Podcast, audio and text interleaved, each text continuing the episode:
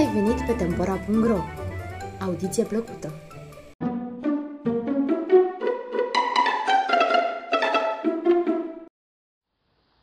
Cola pește, poveste italiană Din străbuni se povestește că la Messina trăia, cu atâția ani în urmă, o mamă care avea un fiu. Acest fiu se numea Cola și mai toată vremea stătea în mare și înnota. Dar mama, care dorea să-l aibă totdeauna în preajma ei, nu era fericită de această dragoste a fiului ei pentru mare și adeseori îl dojenea sau chiar îl amenința. Dar totul era vreme pierdută. Într-o zi, nemai putând de supărare, îi strigă.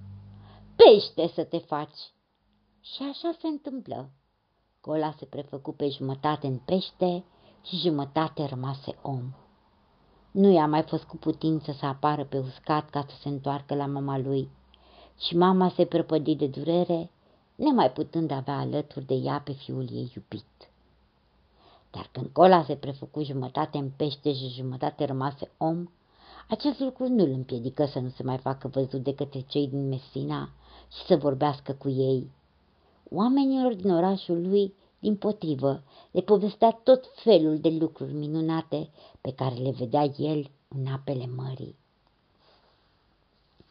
Marea, le povestea el, este un oraș imens în care se petrec nici mai mult, nici mai puțin decât aceleași fapte care se petrec pe pământ printre oameni. Ascultați ceea ce am văzut odată pe fundul mării. Într-o zi, pe când înnotam în apele adânci, am văzut mulți pești, unul lângă altul, ca la sfat. M-am apropiat de ei și am descoperit că se adunaseră acolo pentru a judeca niște sardele învinuite de a fi ucis un ton. Apărătorul sardelelor se străduia ai face să înțeleagă pe ceilalți pești că procesul acela nu era drept și nu trebuia deci făcut. Nu era cu putință, spunea el, ca o mână de sardele să fi putut devora atâta grămadă de ton.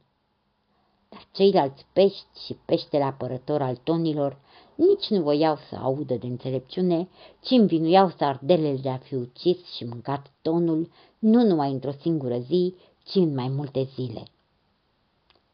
Avocații nu reușeau să se pună deloc de acord și judecata continuă.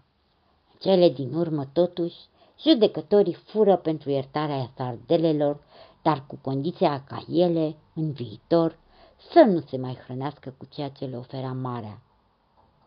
O nenorocire, desigur, căci sardelele, nefiind condamnate la moarte, au fost totuși condamnate să moară de foame.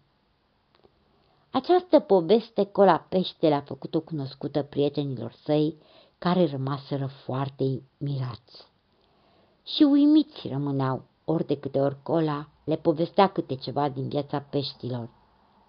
Obișnuit, așadar, să trăiască sub apele mării, el cunoștea acum minunățile și tainele apelor, știa că în adâncul lor sunt grădini de corali, bancuri de pietre prețioase, imense bogății de toate felurile.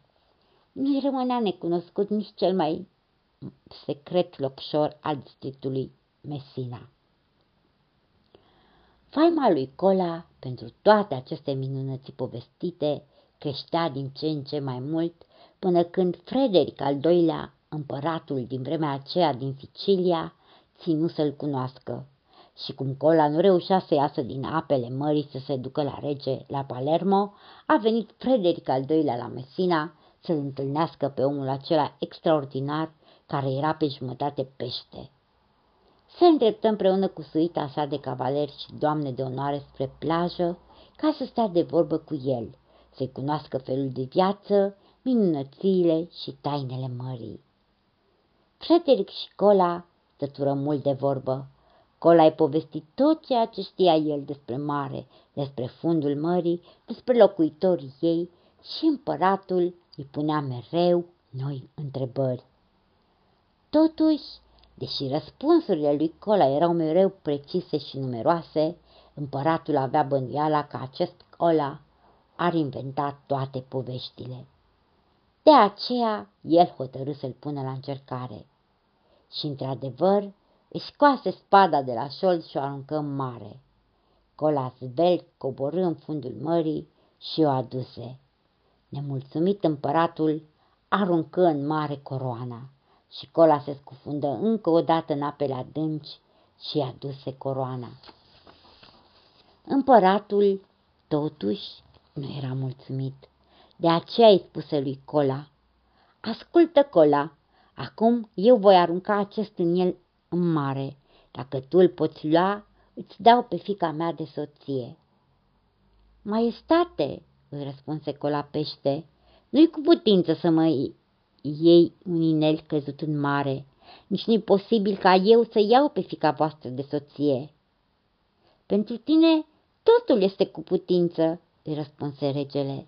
Dacă maestatea voastră dorește, spuse Cola, așa va fi. Totuși îmi spune mie inima că nu mă voi mai întoarce la suprafață. Dați-mi doi pumni de linte. Dacă eu mă întorc, vă voi aduce înapoi inelul, iar dacă nu, vor apăra deasupra apei boabele de linte, semn că am murit. Și așteptă și așteptă. După multă vreme, se văzură plutind deasupra apei boabele de linte. Era semn că bietul Cola, omul pește, era mort. Dar Cola nu muri și nici nu se căsători cu fica împăratului, ci descoperi în fundul mării o altă soție, o sirenă alături de care și azi trăiește mulțumit și fericit. Thank you.